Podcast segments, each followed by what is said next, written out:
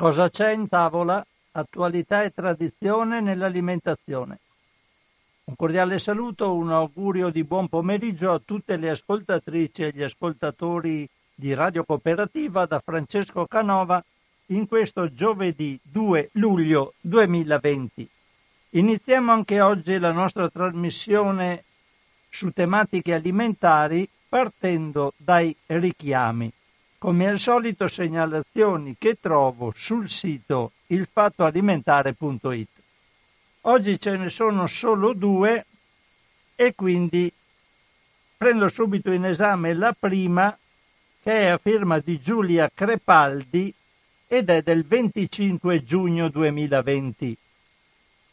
Il Ministero della Salute ha pubblicato il richiamo di un lotto di salame nostrano dolce e di salame con aglio prodotto da Mariga Giuseppe E C S A S per positività alla salmonella.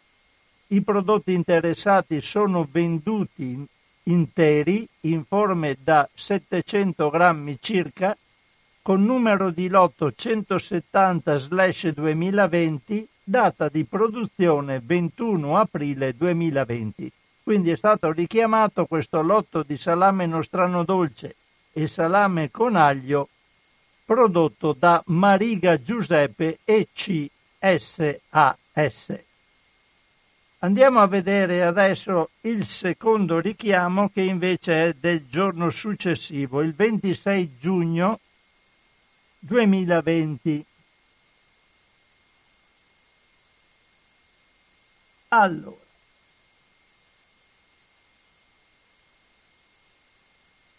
il Ministero, anche questo a firma, l'avviso è a firma di Giulia Crepaldi, il Ministero della Salute ha pubblicato un avviso di richiamo precauzionale di un lotto di salmone norvegese affumicato venduto con i marchi Starlaks e VéGé per la possibile presenza di Listeria monocytogenes. Il prodotto coinvolto è venduto in confezioni da cento grammi con un numero di lotto molto lungo che non leggo, data di scadenza due luglio duemilaventi, quindi oggi, per il salmone a marchio Starlaks e sei luglio duemilaventi per quello a marchio VéGé.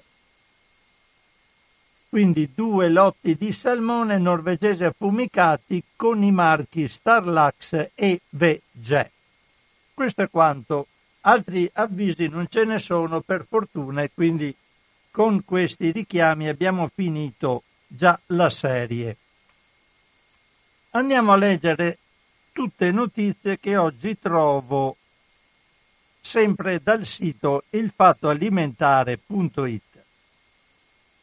Vado a leggervi una prima notizia che riguarda il problema dell'obesità e il virus che ancora ci spaventa. Questa è una notizia del ventitré giugno duemilaventi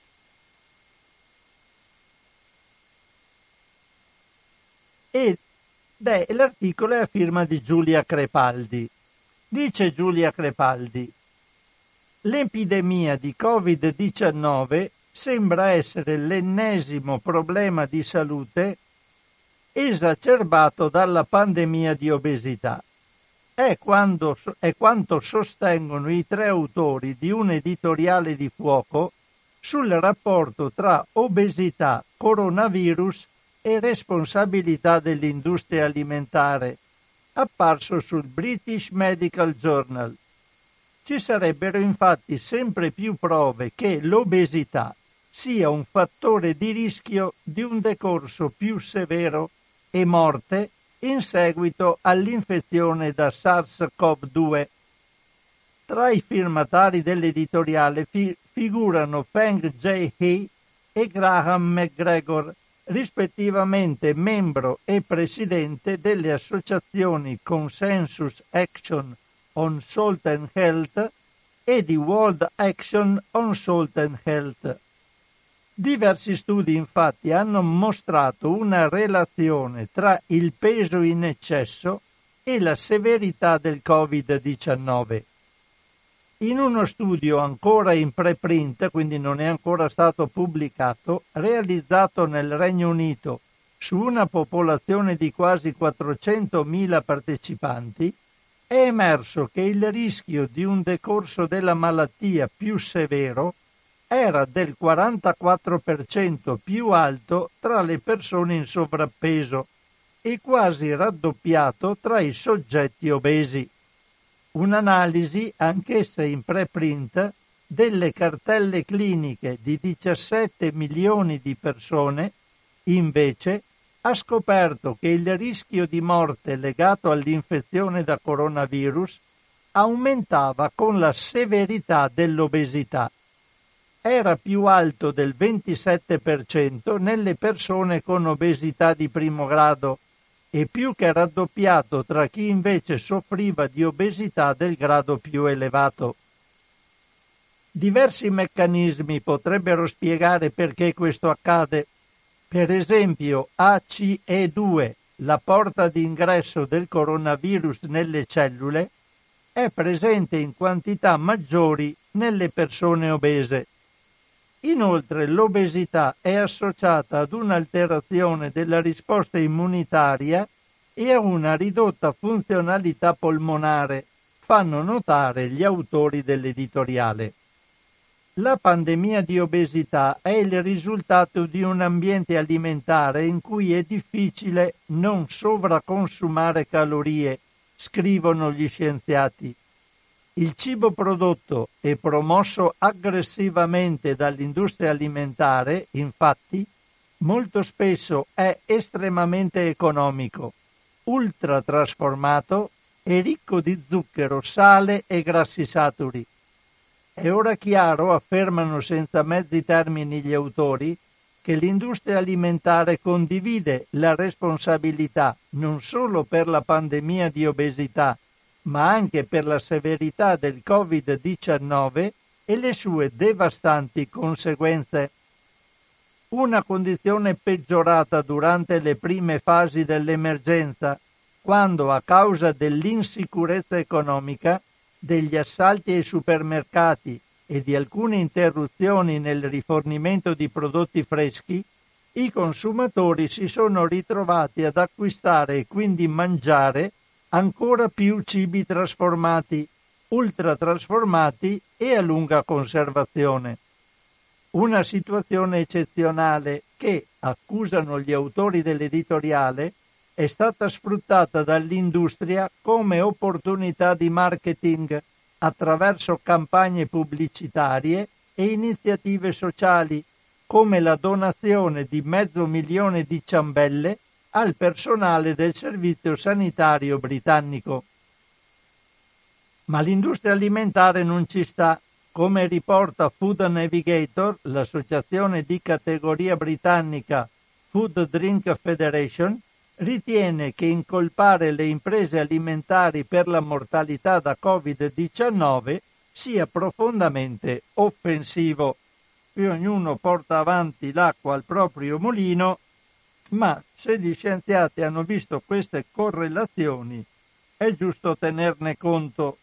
È importante anche capire, magari, perché negli Stati Uniti, a parte le condizioni di lavoro con gente obbligata a lavorare nei macelli per forza, come abbiamo più volte detto, eh, negli Stati Uniti naturalmente ci sono situazioni di obesità veramente e, e sovrappeso estreme. E quindi potrebbe essere una, questa una delle cause di questa esplosione veramente esponenziale di infettati e morti negli Stati Uniti d'America.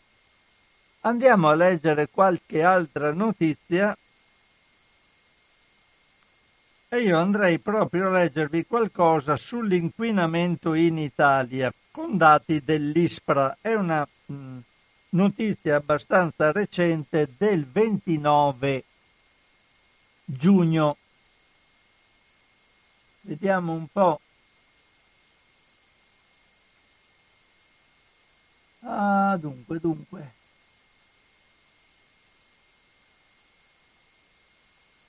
ventinove giugno. Vediamo se è questa. Agricoltura biologica in evidenza nell'annuario dei dati ambientali duemiladiciannove dell'ISPRA. Benefici per biodiversità, riduzione inquinamento e degrado. L'articolo a firma di Giulia Crepaldi, come dicevo, del ventinove giugno duemilaventi. L'ISPRA, l'Istituto Superiore per la Protezione e la Ricerca Ambientale, ha presentato l'annuario dei dati ambientali duemiladiciannove, un documento che fa il punto sullo stato di salute dell'ambiente del nostro paese, confrontando per la prima volta la situazione italiana con le tendenze europee, delineate nello State of the Environment Report duemilaventi dell'Agenzia Europea dell'Ambiente. Tra le venti tematiche analizzate nell'annuario, un capitolo è dedicato interamente all'agricoltura, insieme alla selvicoltura.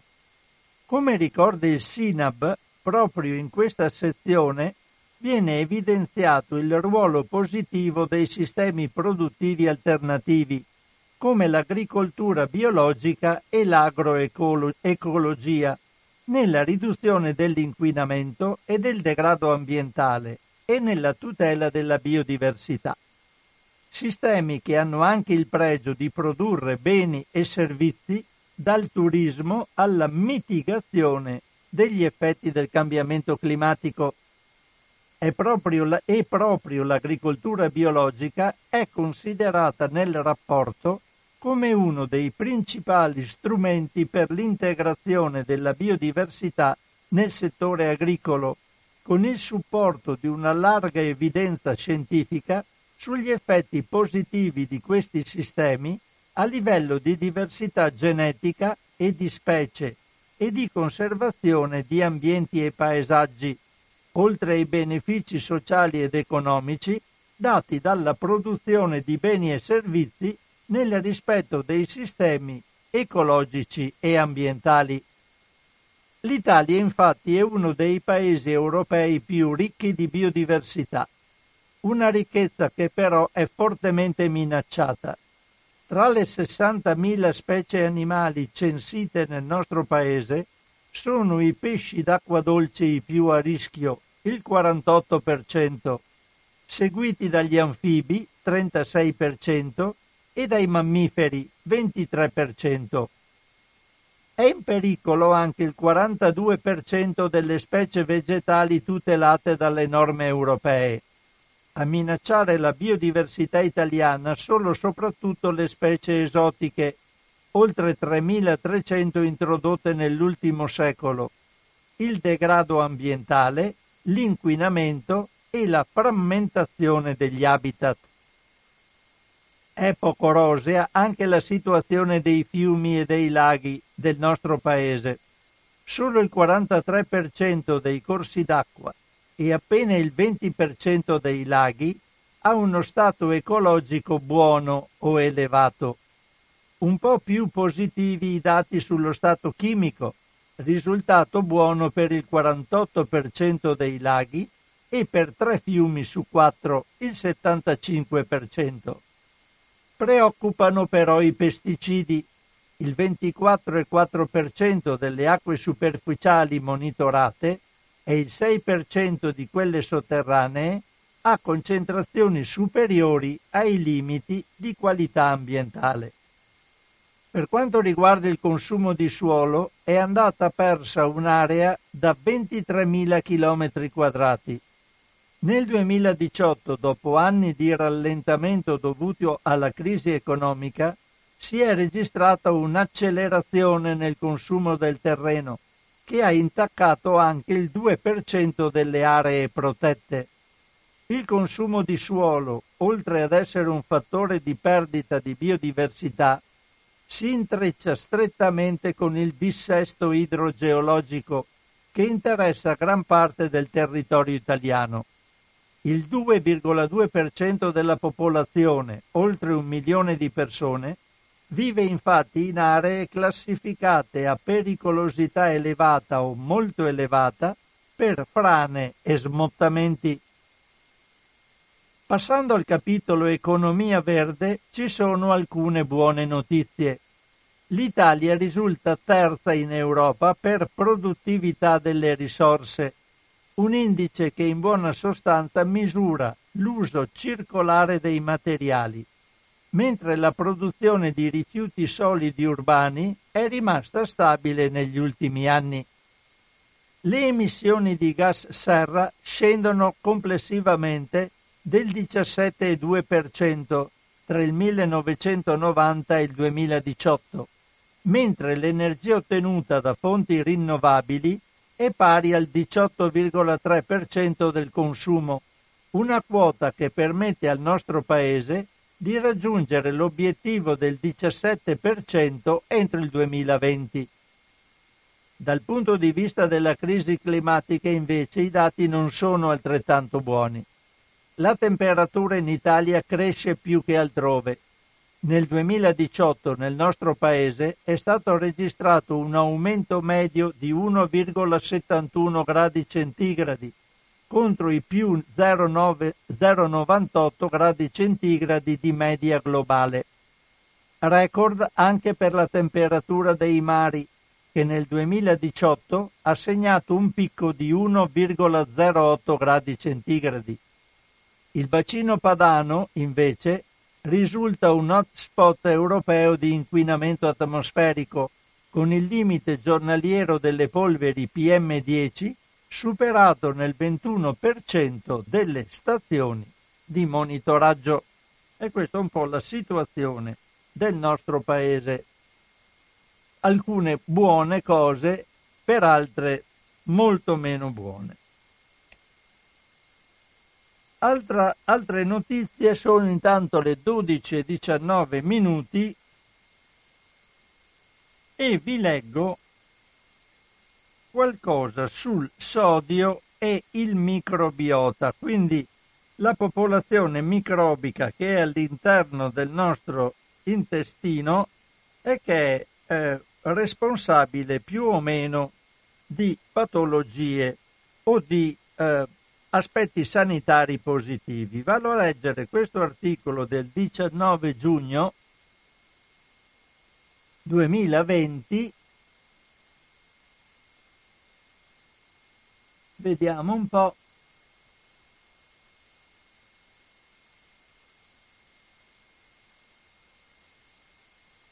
L'articolo è a firma di Agnese Codignola.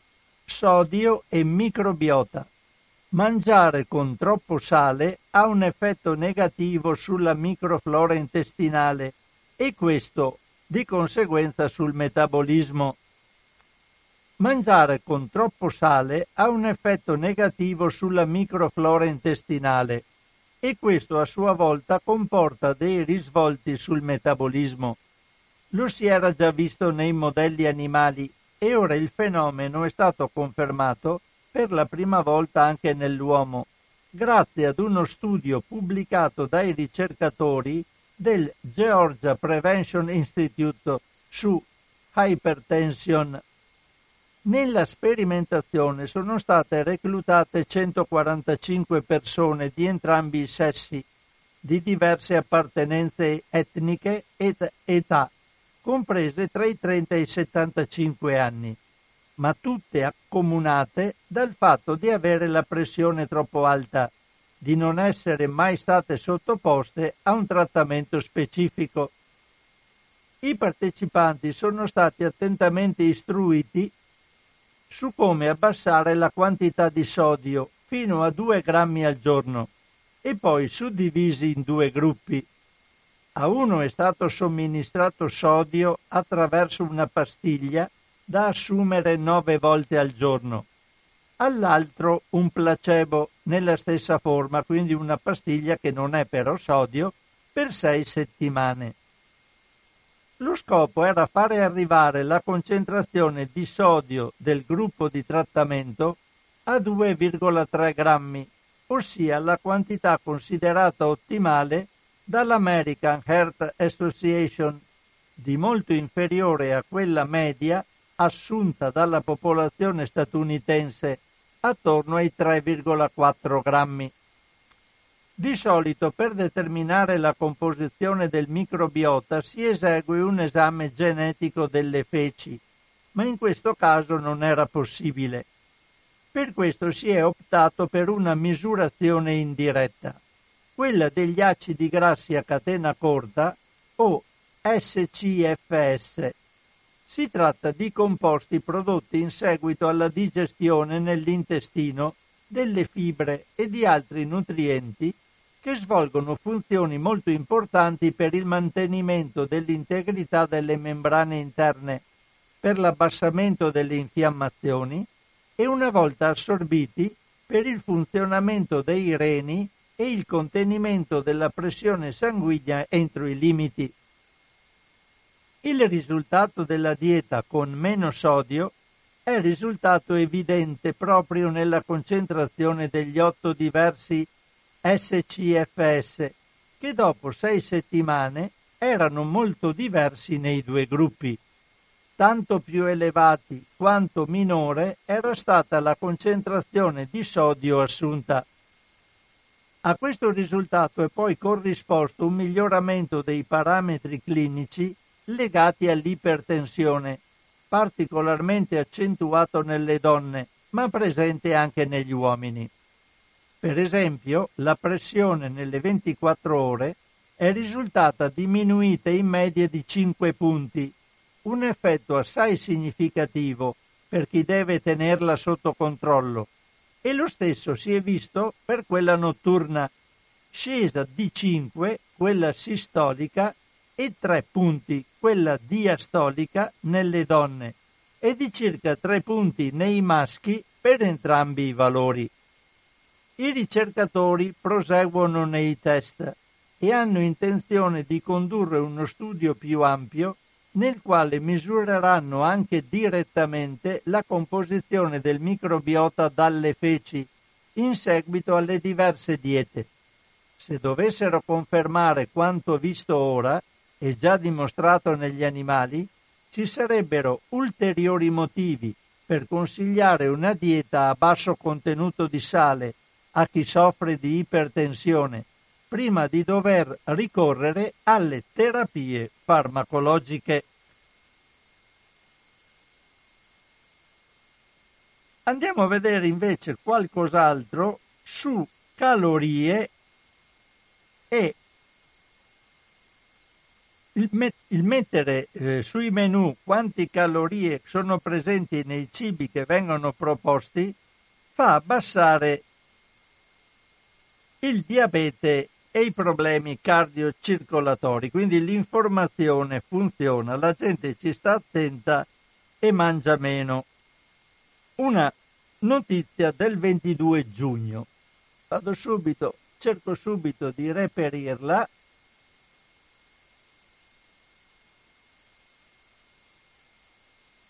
A firma sempre di Agnese Codignola, con le calorie sui menù, migliaia di casi di diabete e malattie cardiovascolari in meno, la stima di uno studio statunitense.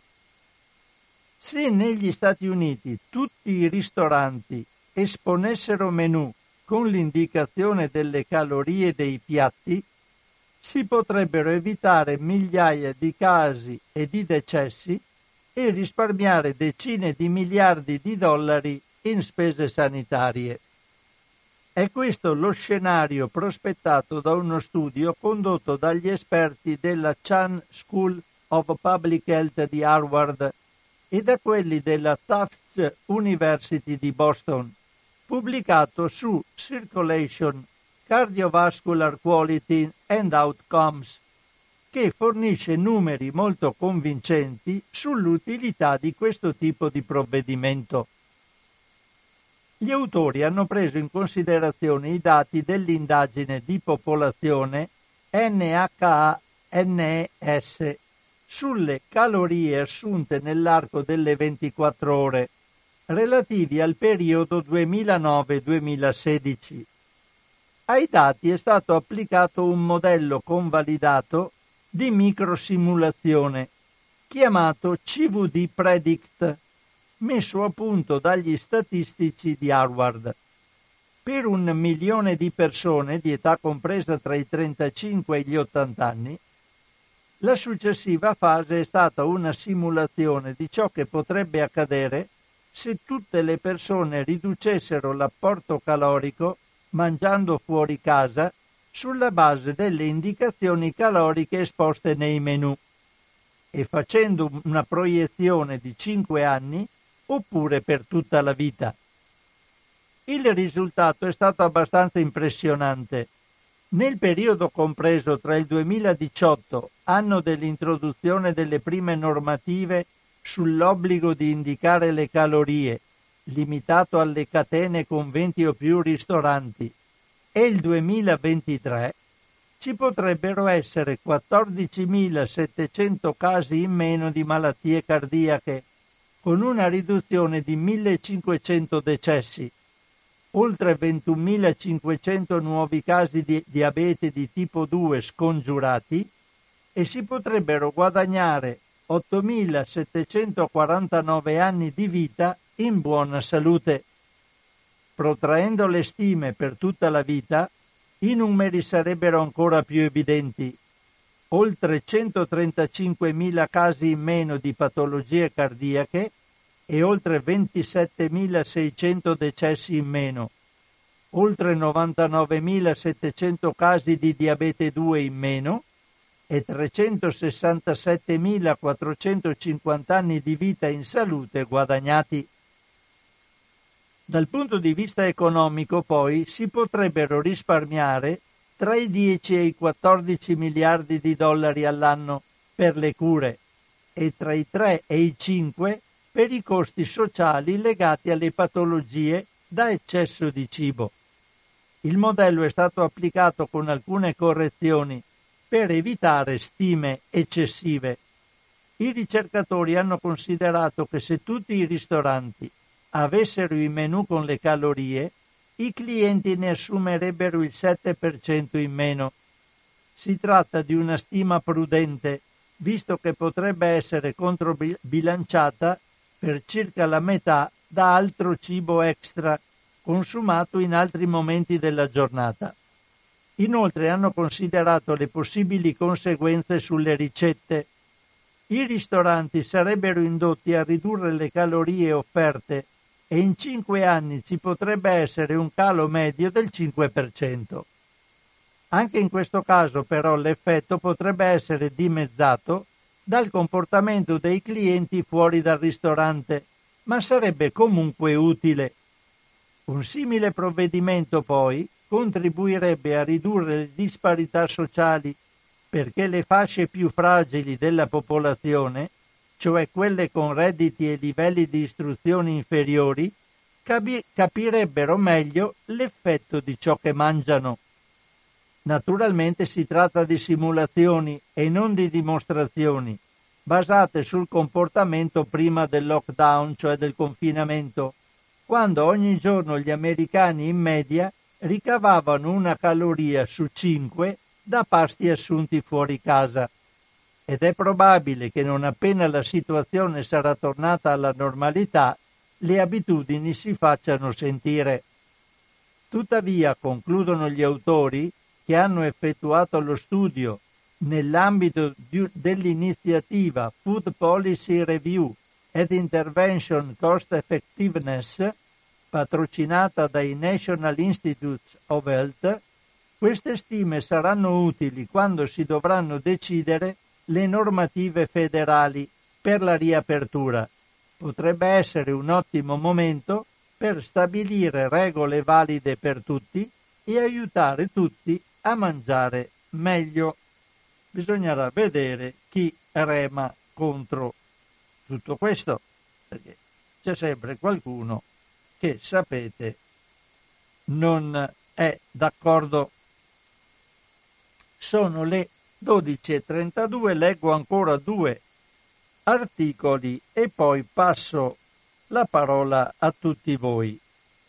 Andiamo a vedere, sapete che in Cina ci sono i mercati, i cosiddetti wet market, cioè i mercati umidi, cioè quelli nei quali viene venduta, vengono venduti animali vivi e che in molte occasioni hanno la macellazione sul posto per dopo dare l'animale morto al consumatore. Sono quindi punti nei quali eh, estremamente pericolosi per la diffusione de- del virus che ci interessa, il coronavirus, perché posti nei quali c'è un'alta umidità e circolazione di sangue e animali è chiaramente un pabulum molto importante per la diffusione di questo virus. Vado a leggere però questa notizia nella quale si dice che nonostante i buoni propositi della Cina per eliminare i wet market, la cosa si sta risolvendo in modo opposto. Quindi i wet market continuano ad esistere, soprattutto perché c'è una forte res- ci sono molte persone che per la propria sopravvivenza allevavano animali da vendere nei mercati, appunto nei wet market. Se questi mercati non ci sono più, c'è una crisi economica di queste classi sociali imponente, e quindi la Cina si trova nella problematica del vietare il wet market per la, eh, arginare la diffusione del virus, ma in compenso mandare un po' in rovina gli allevatori degli animali vivi. Andiamo a leggere questa notizia che è del diciotto giugno duemilaventi.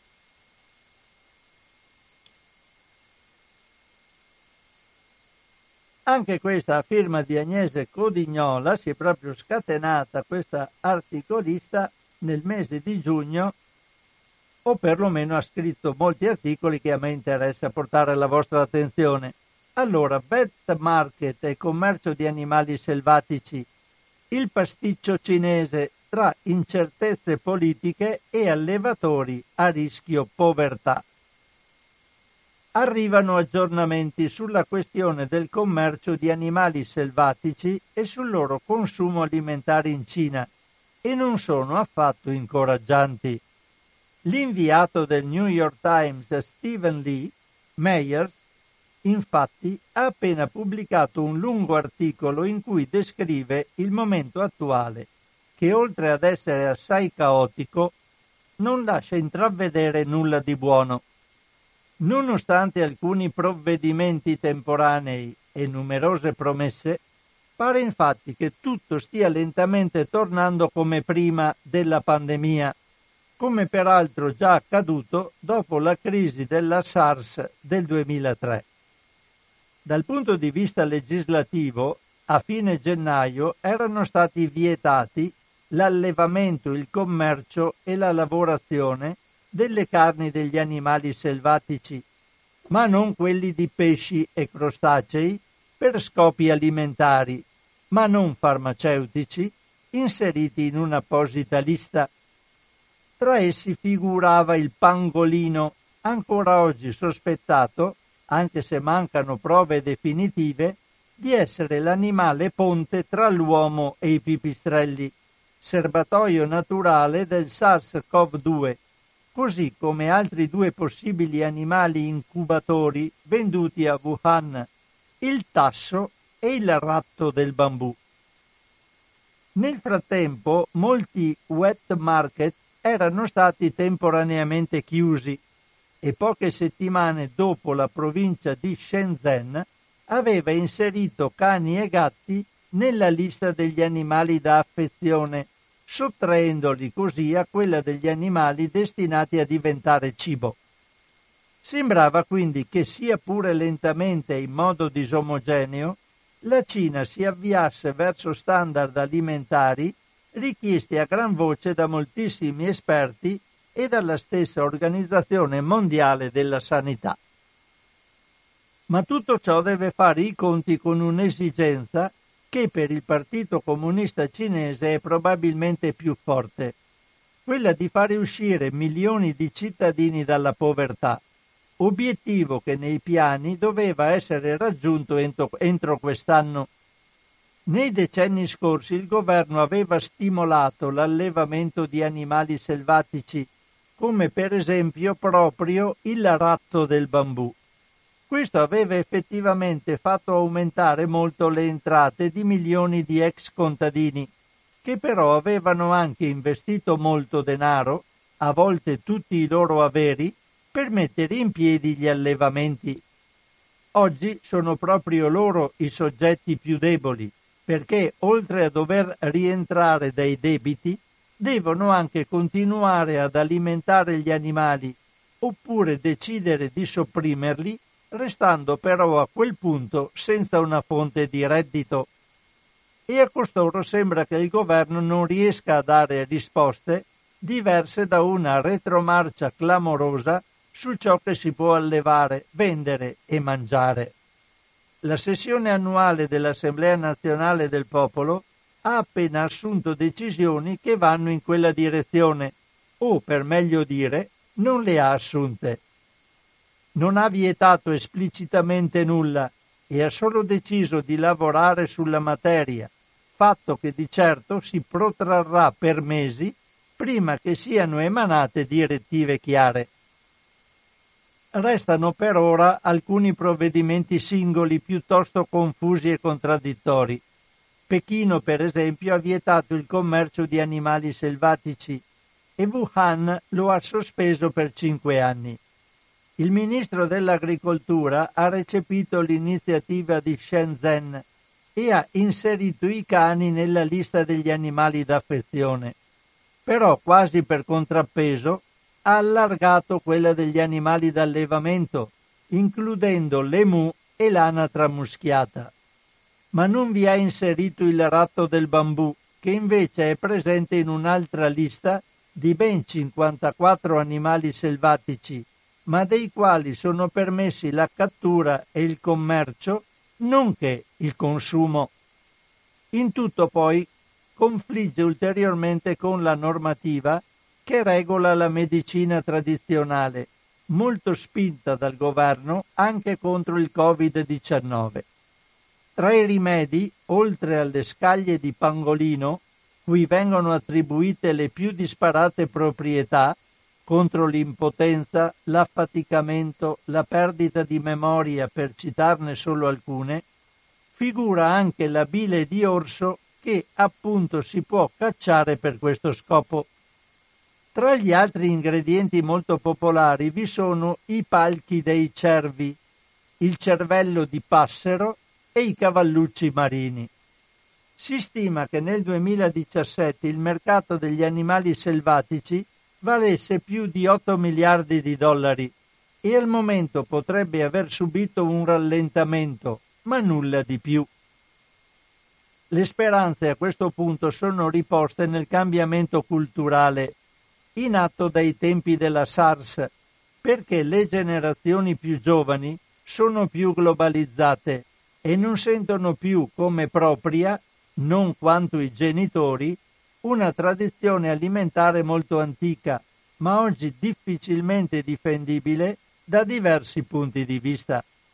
Saranno comunque necessarie soluzioni concrete, incentivi economici, divieti chiari e omogenei, per convincere per esempio i centomila allevatori di ratti del bambù della sola regione del Guangxi, ai confini con il Vietnam, a dire addio ai diciotto milioni di animali che allevano e a trovare una fonte alternativa di reddito. Lo sta facendo lo Hunan, che paga chi rinuncia ad allevare ratti, serpenti, porcospini, zibetti e renne, note per essere serbatoi di una malattia da prioni della stessa famiglia de- dell'encefalopatia spongiforme bovina. E sarebbe il morbo della mucca pazza, se ricordate. E sarà necessario probabilmente ancora molto tempo prima che siano compiuti i passi decisivi, a meno che un altro spillover non acceleri le decisioni. Cioè, lo spillover, sapete, è il passaggio da un animale all'uomo di qualche cosa di importante dal punto di vista sanitario. Quindi se capiterà qualche altra grossa problematica, le cose dovranno per forza essere prese in considerazione in modo diverso. Vi leggo un'ultima notizia del diciannove giugno duemilaventi, quindi dello stesso giorno di questa, che riguarda una scoperta tramite la quale si potrebbe utilizzare una pellicola protettiva derivante da uova per proteggere frutta e verdura. Andiamo subito a leggerla, sono le dodici e quarantadue, quindi leggo solo questa, poi passo immediatamente la linea a voi. Sempre un articolo di Agnese Codignola. Di le uova, che di solito vengono scartate dall'industria per vari motivi, potrebbero presto trovare una nuova collocazione, diventare una pellicola liquida da utilizzare al posto della plastica per proteggere frutta e verdura. I ricercatori della Rice University hanno infatti realizzato un rivestimento che presenta molte caratteristiche ottimali e che permette di ridurre sensibilmente lo spreco di questo alimento, della frutta e della plastica protettiva. La ricetta, riportata sulla rivista Advanced Materials, è semplice. Per la maggior parte consiste in bianco e rosso d'uovo con un pizzico di curcumina come antimicrobico, un po' di cellulosa in dimensione nano per conferire la necessaria consistenza e per costituire una barriera antiacqua, e con una goccia di glicerolo per avere un'elasticità ottimale. Con questa pellicola in soluzione sono stati trattati diversi tipi di frutti, tra i quali le fragole, gli avocado, le banane ed altri, e il risultato è stato più che soddisfacente. Il rivestimento ha protetto i frutti e ne ha mantenuto intatta la freschezza, molto più a lungo rispetto ai frutti di controllo, non trattati. In più, i test di compressione hanno mostrato che i frutti protetti diventano più resistenti allo schiacciamento, e i test sulla disidratazione che quest'ultima viene ritardata, così come vengono diminuite le contaminazioni batteriche. Inoltre il rivestimento, che è perfettamente edibile, quindi è commestibile, si può mangiare, è impermeabile all'acqua, ma se sottoposto ad acqua corrente per due minuti viene totalmente sciolto ed eliminato senza lasciare tracce di sostanze indesiderate. I ricercatori stanno continuando a perfezionare la formula sperimentando aggiunte diverse, ma sempre partendo dalle uova, e il motivo è chiaro. Solo negli Stati Uniti ogni anno si producono sette miliardi di uova, il tre per cento delle quali viene buttato via, il che significa che ogni anno se ne buttano più di duecento milioni. duecento milioni di uova che potrebbero essere riutilizzate al posto di derivati della plastica per conservare meglio frutta e verdura, che non finirebbero quindi a loro volta buttate, con un rivestimento che si può mangiare e di cui, in caso si preferisca toglierlo, non resterebbe traccia. Lascio la linea a voi, cari ascoltatrici e ascoltatori di Radio Cooperativa, al consueto numero zero quarantanove ottocentottanta novanta venti. Se volete telefonare, lo spazio è a vostra disposizione. Qualora non lo faceste, io continuo le mie letture. Siccome abbiamo dato notizia di questa pellicola che potrebbe diminuire la quantità di plastica utilizzata, per esempio, per... ma c'è una telefonata, un attimo solo. Pronto? Sì, ciao, sono Maria Grazia. Ciao Maria Grazia, ciao, bentornata. Sì, affezionata. Allora, riguardo al rivestimento protettivo della frutta. Sì. Beh, meglio della plastica, sì, però io direi, se invece di spendere tanto per questa cosa qui, si spendesse altrettanto o più per evitare le lunghe filiere, per incrementare la coltivazione corretta della terra, in modo da avere il più possibile il fresco frutta fresca vicino a casa, dal certo. campo. Eh, certo. Ecco, questo capisco che esiste il problema delle città, ma con tante risorse tecnologiche che abbiamo non credo sia insormontabile. Ecco. Sono d'accordissimo. Eh, eh, sì. Eh, sì. Allora, e, salvere, sono... e salveremo l'economia di molti piccoli produttori, chiaramente. Ma certamente. Perché gli altri, perché di solito sono schiavizzati, diciamo, dalla grande distribuzione che paga molto poco, così e... avrebbero un rapporto diretto. E salvare l'economia di molti piccoli produttori, se adeguatamente eh, informati certo. e, e formati, vorrebbe dire anche salvare la terra, perché la produzione di massa comporta, per esempio, estensioni enormi dove si lavora solo con le macchine e dove ogni sorta di biodiversità vegetale e anche di, di animale ed anche batterica e quant'altro viene semplicemente uccisa. Quindi eh, questo sarebbe il, il mio orientamento. Però io non so da che parte cominciare. I mercati di animali vivi in Cina. Una cosa che da una parte richiama delle atrocità spaventose. Esiste una cultura lì per cui... Eh, sai che i cambiamenti culturali sono i più lenti che possono avvenire. Siamo molto più lenti noi delle piante a muoversi, a muoversi. Ecco, da questo punto di vista proprio si porta avanti da secoli e si portano avanti certe eh, culture anche in opposizione diretta a quello che è l'istinto naturale, il senso, il senso naturale delle cose. Esiste per esempio la convinzione diffusa che più gli animali soffrono prima di morire, più le loro carni, in cui avviene una tempesta ormonale, no? per, in certo. relazione alla sofferenza, siano saporite e siano anche in qualche modo, eh, alcuni, alcuni pensano addirittura afrodisiache. I giapponesi mangiano le aragoste vive, poveretto, tagliandole la coda, lasciando viva l'animale, pensa a te. Sì, che io fine... non voglio dire che cosa ho visto Aiuto. nei video, perché è una cosa che veramente lascia avvelenati, in, inimmaginabile, inimmaginabile quello che viene fatto agli animali. È vero.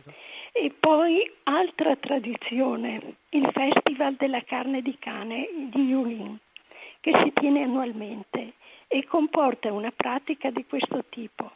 Vengono catturati gli animali, cani e gatti, anche, anche di affezione, anche tenuti bene, rapiti per le strade, ammassati in maniera in, in, indescrivibile e uccisi, vabbè, lascio stare.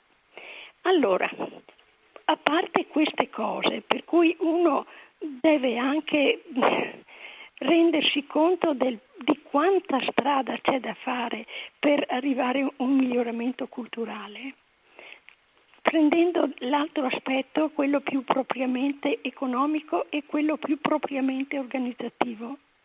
C'è da dire che ci troviamo in una regione vastissima, in una regione che ha conosciuto la fame e la sovrappopolazione. Ricordiamoci che nel, prim- nel dopoguerra da noi andavamo a prendere le rane e andavamo, i, i bambini andavano a prendere i nidi degli uccellini per scopi alimentari. Non è passato tanto tempo, no. Lì abbiamo una storia di millenni. Ecco, quindi questo per capire il, come mai succede, ma poi il problema a cui si trova di fronte il governo oggi è: facciamo il, il accostiamoci a quello che è successo da noi col Covid eh, in Lombardia, quando gli industriali premevano perché si riaprisse subito, perché lo spettro, beh, nel loro caso non so quanto fosse lo spettro della fame, però generalizzando, guardandone in grande è la eh, riduzione in miseria di un, un grandissimo numero di allevatori che si troverebbero senza risorse nell'attuale organizzazione economica comporta effettivamente un grosso problema. Quindi eh, c'è tanto da lavorare, ma c'è anche tanta umanità e comprensione da spendere. Io trovo nel... Mh, nei social degli animalisti eh, una levata di scudi contro i cinesi, contro que- per queste cose. Non è che levando gli scudi contro una popolazione o una categoria che si porta al rimedio. Bisogna cercare il rimedio e bisogna cercare, secondo me, in circostanze come queste, tipo Covid, eccetera, bisogna mettere il naso nella realtà e riconoscere che occorre una solidarietà oltre i confini anche dei continenti. Ecco, è uno sforzo organizzativo immane, invece che quindi scuola, ricerca, ma non la ricerca tecnica del, eh, della pellicola per av- avvolgere le Le, la frutta, la frutta. Mm. La ricerca anche politica nel sen- delle possibili vie politiche di soluzione, ecco, intendendo per politica il più nobile servizio che si può rendere all'umanità e che torna a ciascuno di noi. Ecco, scusate la predica, ciao a ciao, tutti ciao quanti. Maria Grazia, ciao cara, stammi bene. Ringraziamo Maria Grazia. Sono le dodici e cinquantaquattro, altra telefonata, pronto? Ciao, parla Marco di Ciao Mestre. Marco. Ciao Marco. Ciao Francesco. Ciao. Stammi, stammi ascoltare, ho ascoltato te e anche la signora sempre molto precisa e, e informata su certe cose. Ma volevo aggiungere qualcosa. Allora, Covid e eh, non solo e... animali, diciamo, eh, come possiamo chiamarli, non mi viene il termine, selvatici e via dicendo, che vengono venduti nei mercati. Eh, mm. D'accordo, questa è una... una de- però leggevo che durante il Covid negli Stati Uniti, adesso non per ultimo in Germania, eh, si sono ammalati moltissimi, parliamo addetti ai lavori, ad esempio in Germania credo millecinquecento dentro uno stabilimento, pensi alle dimensioni di questo stabilimento dove, dove eh, credo fossero maiali. Macelli, che, macelli, macelli. Esatto, allora macelli, mh, parliamo di, di, di allevamenti intensivi, di come sono tenuti gli animali. Eh, mi ricordo su Reporter, che su una trasmissione che non aveva niente a che vedere con il Covid, però eh, sempre per il discorso che faceva la Maria Grazia, eh, stavano facendo un'indagine come erano tenuti gli animali per vedere in questo, questi eh, diciamo macelli dove allevano sti maiali e eh, via dicendo, ma non parliamo solo di maiali, parliamo anche di altre cose. Gli, gli hanno proibito di entrare, eh, praticamente era vietato fare riprese. Ovviamente eh, credo che, eh, a mio avviso, gli animali non siano trattati bene, non c'è nessuno... Mh, basta vedere dei filmati dove i porcellini vengono castrati senza tagliata la coda, le orecchie, a vivo, così. Cioè, io credo che l'animale, eh, guardiamo tanto, il, io vorrei capire la differenza che c'è tra un agnellino che uccidono a pochi mesi e, per tutto rispetto, gli animali domestici, gatto, cane, per carità, eh, anch'io ho avuto degli animali e ci si affeziona e tutto, però la sofferenza è la stessa, insomma.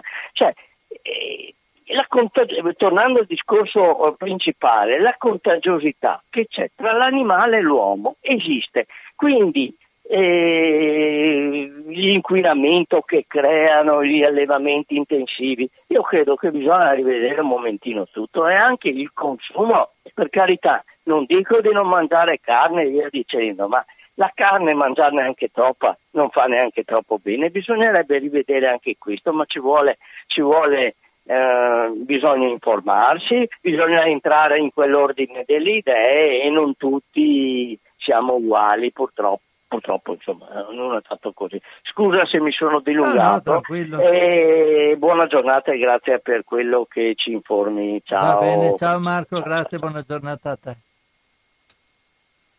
Allora, come dicevo, volevo leggervi qualcosa, siccome avevamo parlato della plastica, purtroppo c'è il grande ritorno della plastica e adesso c'è un articolo su questo del diciotto giugno duemilaventi a firma di Giulia Crepaldi.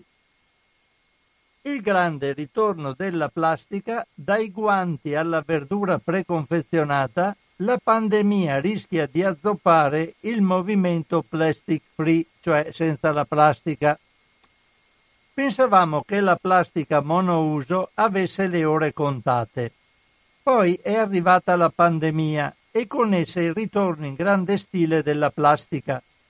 Dai guanti usa e getta ai contenitori per la consegna del cibo a domicilio, dalle mascherine chirurgiche alle vaschette di frutta e verdura, l'emergenza coronavirus e la paura del contagio sembrano aver relegato in un angolo la spinosa questione delle monumentali quantità di plastica usa e getta che produciamo e non siamo in grado di riciclare. Per non parlare del problema delle microplastiche, che ormai si trovano un po' ovunque le si vadano a cercare. Si stima che se in Italia tutti usassimo mascherine chirurgiche monouso, ogni giorno produrremmo e dovremmo smaltire circa centoventi tonnellate di rifiuti plastici.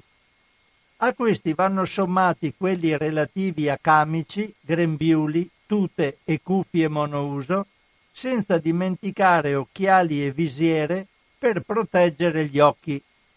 Già, perché questi dispositivi di protezione, chi più e chi meno, contengono materiali plastici ed essendo contaminati non possono essere riciclati e devono essere conferiti in discarica o negli inceneritori, quando non vengono gettate per strada da persone poco attente all'ambiente, per usare un eufemismo. Infatti, se guardate per strada, è pieno di mascherine buttate in giro dappertutto. Eh? Altro tasto dolente è quello dei guanti monouso. Molte attività commerciali li mettono a disposizione dei clienti, altri non consentono l'ingresso a chi non li indossa. In alcuni luoghi, come in Lombardia, sono obbligatori addirittura sui mezzi pubblici. Così finiscono per riempire i cestini fuori dai supermercati e per essere disseminati per strada. Eppure, come ha ribadito recentemente l'O M S, ma lo diceva già a marzo, e come sostenevano molti esperti, per il comune cittadino i guanti monouso non sono utili, anzi possono essere dannosi, perché possono dare un falso senso di sicurezza. Molto meglio lavarsi le mani spesso e igienizzarle con un gel disinfettante. Secondo l'Istituto Superiore di Sanità, i guanti monouso dovrebbero essere usati solo dal personale sanitario e dai lavoratori di alcuni settori, come gli addetti alla pulizia, alla ristorazione o quelli che manipolano gli alimenti. Ma se il grande ritorno della plastica sotto forma di dispositivi di protezione tutto sommato può essere giustificato, esagerazioni escluse, c'è stato un boom anche nel settore alimentare.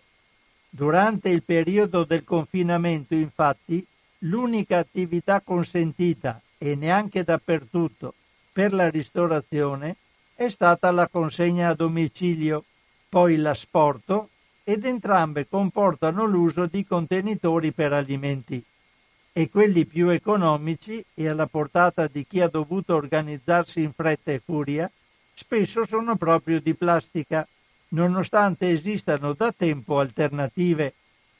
Non bisogna poi dimenticare frutta e verdura preconfezionate in vaschette e sacchetti di plastica. A onor del vero, questi prodotti già stavano vivendo un periodo positivo. Nel duemiladiciannove i consumatori avevano speso il tre virgola due per cento in più rispetto all'anno precedente per comprare confezioni di frutta e verdura già pronte. Praticità e rapidità erano i motivi che spingevano alla scelta di questi prodotti, a cui oggi senza dubbio si va ad aggiungere il maggior senso di sicurezza conferito dall'involucro di plastica per il consumatore e una semplificazione delle operazioni di preparazione delle spese online per il supermercato, con buona pace del movimento plastic free e dell'ambiente. Quindi vedete bene come i problemi sono tutti concatenati. A proposito di plastica, beh, potrei leggervi anche questo, un articolo che è sui budelli che racchiudono gli insaccati. È una notizia anche questa del diciotto giugno duemilaventi ed è a firma di Paola Emilia Cicerone. Budelli naturali di cellulosa sintetici, tutti i segreti degli involucri che ricoprono gli insaccati dai salumi, dai salami alle salsicce. Gli insaccati si chiamano così perché tradizionalmente le carni di maiale o di altri animali si insaccano in budelli animali o in altri involucri che possono essere naturali o no. Questo aspetto è una caratteristica a cui non prestiamo molta attenzione, anche perché le etichette spesso si limitano a sottoporre l'iroso di un involucro non edibile, quindi non puoi mangiarlo. A dispetto di ciò, l'involucro che ricopre salami e salsicce svolge un ruolo importante nell'ambito della qualità del prodotto. Abbiamo cercato di capirne di più con l'aiuto di ASSICA, l'associazione che rappresenta i produttori di salumi, e del Consorzio di tutela del budello naturale che promuove l'utilizzo di questi involucri. Le aziende del settore carni trasformate utilizzano involucri di diversa tipologia e natura che rispondono a esigenze differenti, spiegano i responsabili di ASSICA.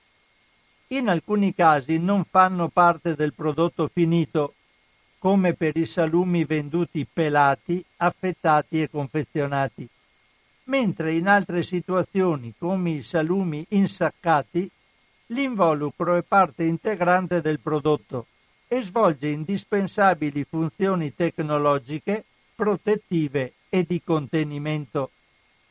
Tradizionalmente si utilizzavano gli intestini del maiale e non solo, o altre parti dell'animale come vescica o cotenna, oggi sostituiti in buona parte con altri materiali, sia naturali sia sintetici. Sono sempre più diffusi i budelli prodotti con materiali plastici di tipo vario, a base di poliammide e polimeri, ma esistono anche involucri artificiali organici che possono essere edibili, cioè che si possono mangiare. Tra questi troviamo i budelli collati, ottenuti da ritagli o scarti di intestino sovrapposti in più strati per rinforzarli e incollati, quindi modellati su stampi cilindrici o a forma di sacco e consolidati durante l'essiccamento. Ci sono poi i budelli ottenuti da collagene ricavato da parti animali, come ossa, o dallo strato interno della pelle bovina, che possono essere edibili o meno a seconda della metodologia di produzione. E infine budelli di origine vegetale ricavati da fibre di cellulosa o dal lino, integrate con plastificanti e reticolanti. Questi materiali, spiegano i responsabili di ASSICA, non si possono definir, definire edibili, quindi commestibili, ma sono caratterizzati da una grande solidità e permeabilità. Non è possibile sapere esattamente quali siano gli involucri più diffusi, spiega Giorgio Borsari, presidente del Consorzio di tutela del budello naturale, anche se approssimativamente poco più della metà della produzione di salumi utilizza quello naturale. Questo vale per sopra- soprattutto per i salumi D O P o I G P, con qualche eccezione come il salame cacciatore, che può essere insaccato anche con budello artificiale. In questo caso si usano intestini di animali diversi a seconda della tradizione e della pezzatura del salume. I tratti dell'apparato digerente dei diversi animali hanno spessore e calibro diverso e si adattano ai vari tipi di lavorazione e di stagionatura, spiega Borsari. Ad esempio, i tratti più lunghi e di maggiore spessore consentono una stagionatura prolungata, mentre per la luganega di dimensioni ridotte si usa in genere budello di origine ovina. La normativa, come già accennato, non aiuta a capire, solitamente, sia per i prodotti insaccati in budello naturale o artificiale. Ci si limita a specificare che si tratta di budello non edibile, oppure da rimuovere prima del consumo. Non esiste, insomma, l'obbligo di indicare se si fa uso di un prodotto naturale, anche se il Consorzio di tutela del budello naturale si sta adoperando perché i produttori utilizzino un logo che attesta l'utilizzo del prodotto per salvaguardare la tradizione e la professionalità.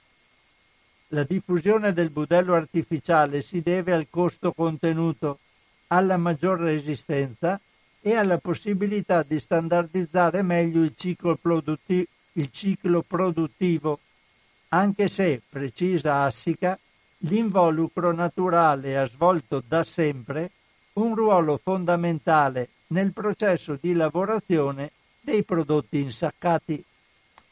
È sul budello naturale, infatti, che si formano le muffe nobili che conferiscono al prodotto il suo particolare aroma.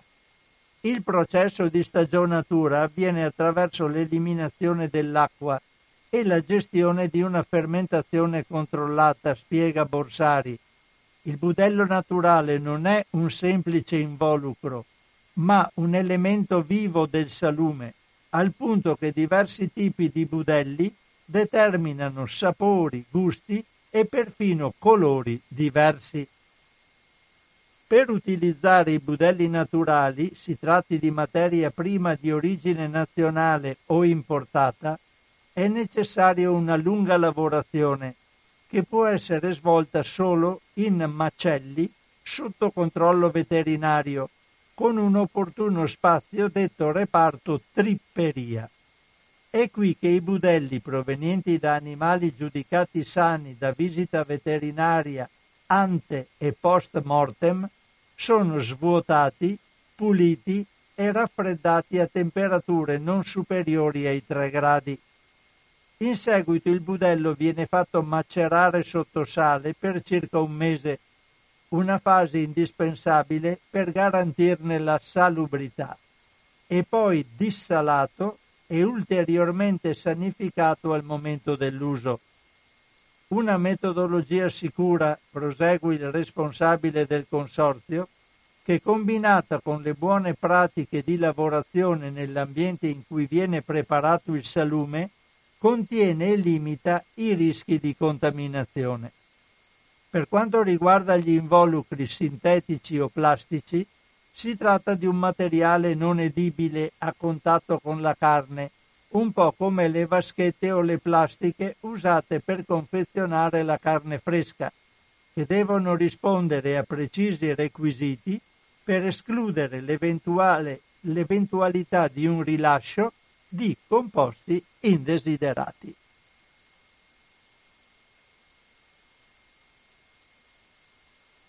Allora, la linea è sempre aperta, eh? Se volete telefonare, io sto leggendo adesso dei, degli articoli, ma ho mantenuto la linea aperta in modo che possiate eventualmente, se lo desiderate, intervenire su quello che sto leggendo. Volevo leggere qualcosa da una notizia che riguarda i metalli pesanti e Legambiente. È un articolo del ventiquattro giugno duemilaventi.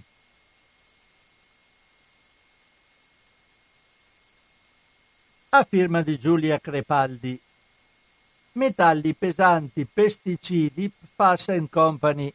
Le sostanze chimiche che inquinano le nostre acque. Il rapporto di Legambiente. Per decenni fiumi, laghi, acque marine, costiere e falde sotterranee sono stati usati come mezzo per smaltire i reflui industriali, agricoli e zootecnici. Ma ancora oggi tonnellate di sostanze chimiche, metalli pesanti e pesticidi vengono emesse nelle acque più o meno legalmente, tanto che in soli undici anni nei corpi idrici italiani sono state riversate oltre cinquemilaseicento tonnellate di sostanze chimiche.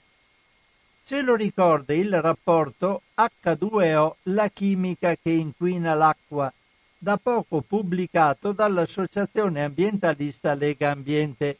Chi volesse scaricarsi questo rapporto, se va sul sito del Fatto Alimentare e trova questa notizia, c'è la possibilità di avere un collegamento ipertestuale che ci porta al, al rapporto e si può scaricare.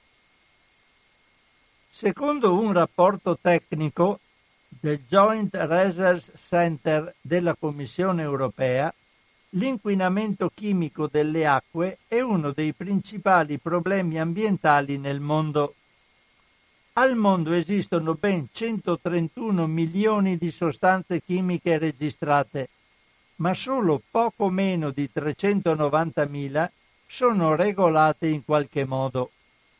Fra queste ultime figurano molte delle duemilasettecento sostanze definite come potenzialmente contaminanti, perché potrebbero avere effetti negativi su ambiente e salute. Tra il duemilasette e il duemiladiciassette, secondo il registro integrato delle emissioni inquinanti prodotte dalle industrie europee, gli impianti industriali italiani hanno riversato nelle acque ben cinquemilaseicentoventidue tonnellate di sostanze chimiche. Se questi numeri fanno impressione, non bisogna dimenticare che si tratta solo dei composti emessi nelle acque legalmente, cioè in quantità autorizzate. L'ottantuno per cento delle emissioni è costituito dai metalli pesanti, quattromilacinquecentosessantacinque tonnellate, soprattutto zinco, nichel e rame. Segue la categoria delle altre sostanze organiche, ottocentocinquantaduevirgolaotto tonnellate, che rappresenta il quindici per cento delle emissioni registrate e comprende ad esempio fenoli e non ilfenoli. Ci sono poi centonovantadue virgola otto tonnellate di sostanze organiche clorurate, tre per cento, come composti organici alogenati, tri- e diclorometano, e per finire i pesticidi, zero virgola due per cento, pari a undici virgola cinque tonnellate, soprattutto esaclorocicloesano, aldrin e dieldrin. Non è una questione esclusivamente italiana. Secondo un report del duemiladiciotto dell'Agenzia Europea dell'Ambiente, il quarantasei per cento dei corpi idrici superficiali europei non è in buono stato di salute chimica, principalmente a causa di tre categorie di sostanze: il mercurio e i suoi composti, gli idrocarburi policiclici aromatici e i polibromo, polibromurati di fenile.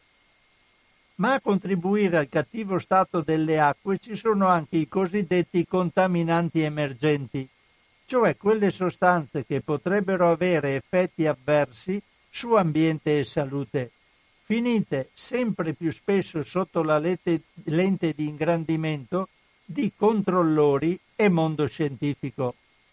Le principali categorie di sostanze emergenti che la Commissione europea raccoglie dal duemilatredici in una watch list aggiornata periodicamente sono rappresentate dai prodotti farmaceutici ad uso umano e veterinario, ma anche fitofarmaci, i pesticidi di nuova generazione, gli additivi plastici, i cosmetici e i nuovi ritardanti di fiamma. A proposito di contaminanti emergenti, dal duemilasedici in Italia l'ISPRA e le ARPA eseguono un monitoraggio delle sostanze incluse nella watch list europea, soprattutto farmaci, ormoni, pesticidi e principi attivi delle creme solari. Fino al duemiladiciotto sono state condotte centoventiquattro campagne su tutto il territorio italiano, che hanno portato in laboratorio un totale di oltre millecinquecento campioni di acque. I risultati di queste indagini hanno rilevato che in generale la maggior parte delle sostanze riscontrate sono vicine o al di sotto dei limiti. Ci sono però alcune eccezioni, come l'antinfiammatorio diclofenac, gli antibiotici azitromicina e claritromicina e l'insetticida neonicotinoide amidacloprid, che nelle acque raggiungono concentrazioni nell'ordine delle centinaia di nanogrammi litro. Legambiente, nel suo rapporto, raccoglie anche quarantasei storie italiane di inquinamento delle acque seguite dall'associazione nel corso degli anni, più alcuni casi particolari, come quello della contaminazione da glifosato, molto diffusa in tutte le regioni che ne effettuano il monitoraggio. In Lombardia, Piemonte, Sicilia, Toscana e Veneto il controverso erbicida era presente nel sessantotto per cento delle acque superficiali analizzate e proprio il glifosato e il suo metabolita AMPA erano responsabili del superamento dei limiti di pesticidi rispettivamente nel ventiquattro e nel quarantotto per cento dei casi. In Emilia-Romagna, che ha iniziato a tenere sotto controllo i livelli di glifosato nelle acque solo a metà del duemiladiciotto, ben quarantaquattro stazioni di rilevamento su cinquanta superano il limite cautelativo. Un altro caso emblematico da non dimenticare è quello dell'inquinamento da P F A S, sostanze perfluoroalchiliche, composti usati per la realizzazione di numerosi prodotti, come tessuti impermeabili e pentole antiaderenti. Nel duemilaundici in Veneto è stata riscontrata una contaminazione da P F A S nelle acque del bacino Agno-Fratta-Gorzone, che interessa un'area di centottanta chilometri quadrati tra le province di Vicenza, Verona e Padova, ma in continua espansione, e circa trecentomila persone. Ma la contaminazione da P F A S non si limita al Veneto. Ad Alessandria, per esempio, c'è il caso del C C seicentoquattro, un composto della categoria dei P F A S prodotto nel polo chimico di Spinetta Marengo, che ha contaminato i fiumi Bormida e Tanaro e da qui ha raggiunto la falda acquifera e il Po. In Lombardia invece un monitoraggio di ARPA su P F O S, acido perfluorotta non solfonico, e altri cinque P F A S ha rilevato una contaminazione particolarmente estesa. Il P F O S è stato trovato oltre allo standard di qualità nell'ottanta per cento dei campioni di acque superficiali e nel cinquantuno per cento di quelli prelevati dalle acque sotterranee. e qui c'è appunto, per leggere il rapporto di Legambiente si può cliccare in questo punto dell'articolo e si riesce ad avere indicazioni proprie dell'intero documento. Mi sembra una cosa abbastanza importante, forse per addetti ai lavori, ma sicuramente il sapere come le nostre acque sono contaminate da questa miriade e da queste quantità di inquinanti è una cosa che deve farci pensare ben molto.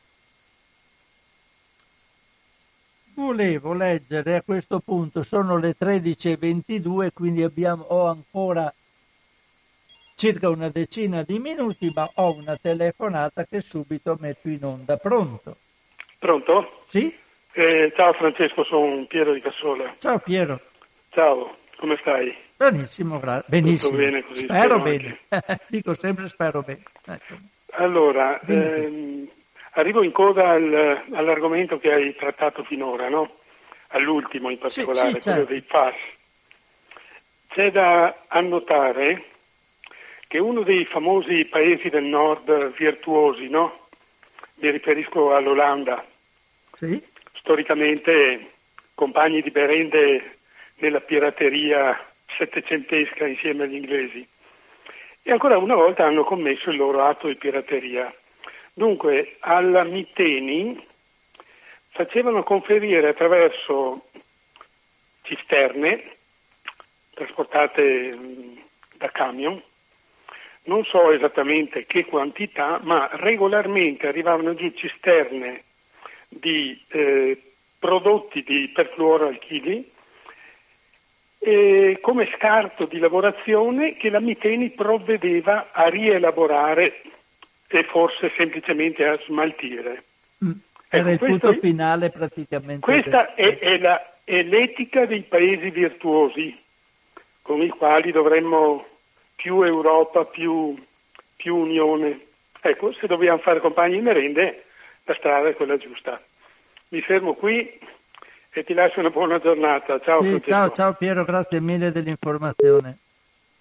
Ringrazio Piero, sempre presente, sempre con indicazioni puntuali su molti problemi che ci interessano molto. Allora, dicevo, sono le tredici e ventiquattro minuti, quindi ho ancora una, cinque minuti che io a questo punto dedicherei a lasciar perdere gli articoli dei nostri eh, alimenti per ricordarvi che siete all'ascolto di Radio Cooperativa. Sapete che bisogna dirlo spesso, siamo all'ascolto da questa parte del microfono e voi dall'altra parte dell'apparecchio radio, tutti utilizziamo le strutture di Radio Cooperativa. Radio Cooperativa, sapete, ha bisogno di contributi, lo dovremmo dire tutti noi conduttori, perché se siamo conduttori anche a titolo gratuito di questa radio, è indubbio che la radio ha bisogno di contributi per poter continuare ad esistere. Allora, se andate sul sito di Radio Cooperativa, w w w punto radio cooperativa punto org, potrete arrivare, oltre a trovare il settore dove sono riunite molte delle nostre trasmissioni, questa compresa nel settore dei podcast, dai quali potete, dal quale potete eh, risca- scaricare o riascoltare la tra- le trasmissioni, c'è un settore specifico dove vengono evidenziate le metodologie per dare contributi a Radio Cooperativa. Il conto corrente postale il centoventi ottantadue trecentouno, intestato a Informazione e Cultura, via Antonio da Tempo due trentacinque centotrentuno Padova, oppure il bonifico bancario, oppure il, la metodologia PayPal per dare contributi direttamente tramite computer eh, con carta di credito. C'è la possibilità anche, e lo sapete, l'abbiamo più volte detto, adesso alla fine della trasmissione rimetterò anche il nostro piccolo spot, che nella, eh, c'è, eh, è presente mh, l'associazione Amici di Radio Cooperativa, è stata istituita, e chi vuol dare dei eh, contributi a Radio Cooperativa tramite questa associazione i cui dati possono essere desunti sempre dal sito di Radio Cooperativa nel settore specifico dell'Associazione Amici di Radio Cooperativa, tutti i eh, contributi dati all'associazione, oltre ad arrivare automaticamente alla radio, sono anche detraibili dalla dichiarazione dei redditi. Quindi chi dà sostentamento alla radio, contributi alla radio via tramite l'associazione, ne ha un vantaggio fiscale con la detrazione dalla dichiarazione dei redditi.